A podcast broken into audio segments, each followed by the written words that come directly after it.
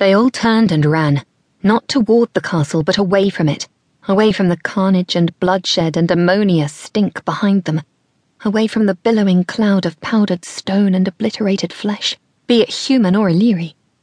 Black and gold uniformed Securitats materialized in the area and swarmed over it like beetles, questioning shopkeepers, searching pedestrians, and loading into their armored vehicles anyone who failed to come up with a plausible explanation for being near the site of the explosion.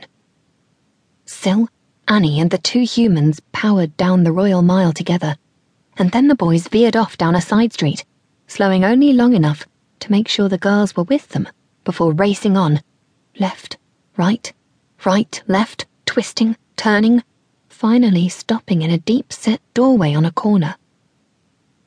We go left now, said the older boy but as they burst back onto the street, Annie took the lead. And instead of left, she headed right, then took a sharp left down a narrow, urine scented service alley. Syl followed, and after a heartbeat, the boys did too, joining Annie as she crouched in a pool of cigarette butts behind a plastic dumpster at the rear of a greasy shop. She seemed to be hiding. What the hell are you doing? snarled the older boy but she put her finger to her lips.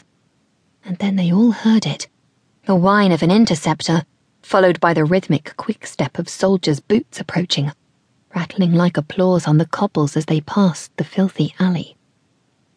The youngsters stayed still, barely breathing until the stomping faded away. You must have amazing hearing, the boy said when all was silent once more but Annie just shrugged and half smiled. Lead on, she said.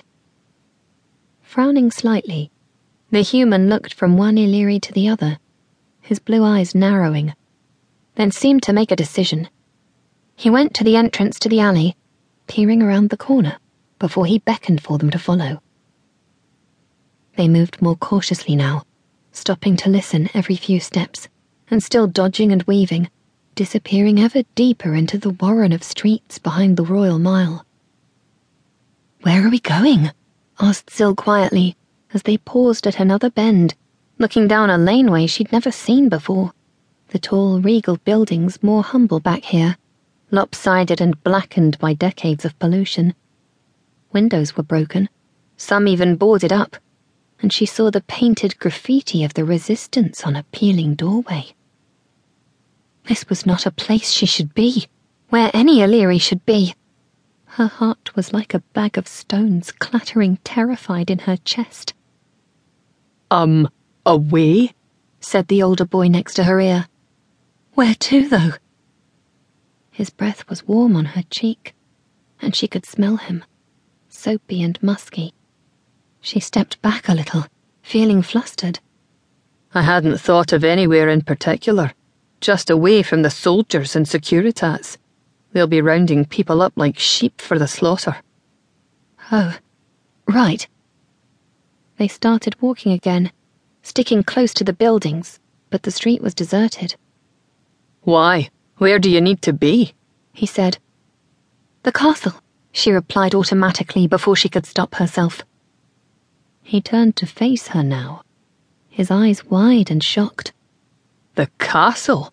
Why would you want to go there? Syl felt Annie poke her hard in her back. Um, a job interview, Syl spluttered. We had job interviews. Doing what exactly? Scrubbing floors. She's great at scrubbing floors, said Annie from behind her. I am. Fabulous, said Syl, and she cleans toilets. The older boy gave a low chuckle and the younger one snorted. Will you keep your sunglasses on, even when you're cleaning the jacks? he said to Annie. Of course, snapped Annie. Safety gear. I never take them off. You really are the strangest pair, the older boy said, but he seemed more relaxed now. I wouldn't recommend going near the castle for a while, though, not until they've calmed down. You could always just hang around here. It's quiet and the Illyri don't come this way very much. He waved his hand absently at a sheep.